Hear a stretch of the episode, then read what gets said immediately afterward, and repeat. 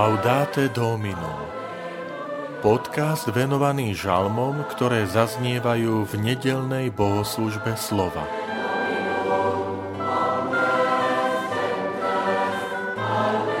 Až raz vstanem zo sna, uzriem Tvoju tvár, Pane.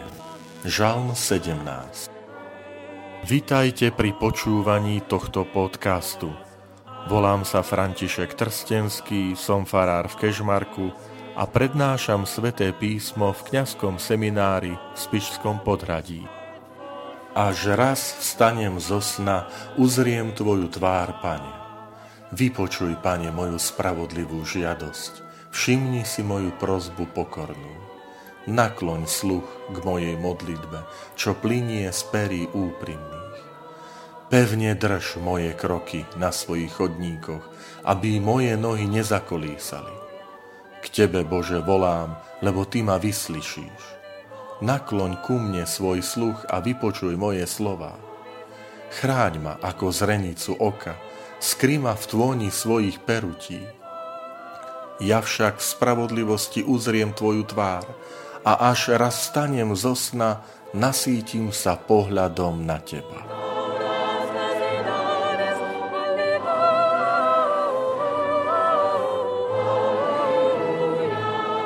Žalm opisuje situáciu človeka, ktorý sa ocitol v ohrození života. Zo strany jeho nepriateľov pociťuje útoky, sliedenie a ohrozenie na živote. Preto sa s dôverou utieka k Bohu, od ktorého očakáva pomoc.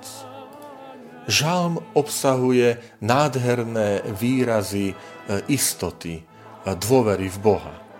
Chráň ma ako zrenicu oka. Všetci rozumieme, e, čo to znamená chrániť si zrak, chrániť si oči. A rozumieme, aká tragédia by nastala, keby sme prišli o tento zrak. A tak sa aj tento prenasledovaný človek obracia k Bohu a prosí ho, že tak ako si človek chráni svoj zrak, tak ťa ja teraz vzývam, Bože, a prosím ťa, chráň si ma, ochráňuj ma. Nech som ti tak vzácný, ako je vzácný pre človeka jeho zrak. Druhé nádherné prirovnanie je, že skrýma v tvoni svojich perutí. Ide o obraz z liturgického prostredia, totiž v Jeruzalemskom chráme bola archa zmluvy, nádoba, v ktorej boli uložené tabule desatora. A na vrchnáku tejto nádoby, tejto archy boli postavy cherubínov. To boli okrídlené bytosti, ktoré chránili a symbolizovali ten, ten Boží priestor.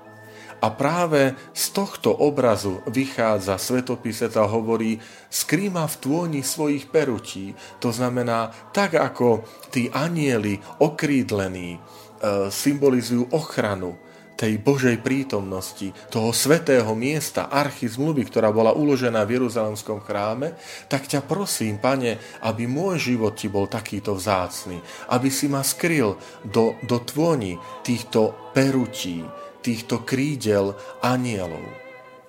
A potom žalm zaznieva v nedelu, kde prvé čítanie hovorí o hrdinstve siedmých bratov a ich matky, ktorí radšej volia smrť, ako by e, zanechali svoju vieru. A tú smrť volia aj preto, lebo majú nádej na vzkriesenie. Preto aj tento žalm závere hovorí, že až raz vstanem zo sna, nasítim sa pohľadom na teba. Je to nádej na vzkriesenie. Je to nádej na znova stretnutie s pánom, ktorého ani smrť nezastaví.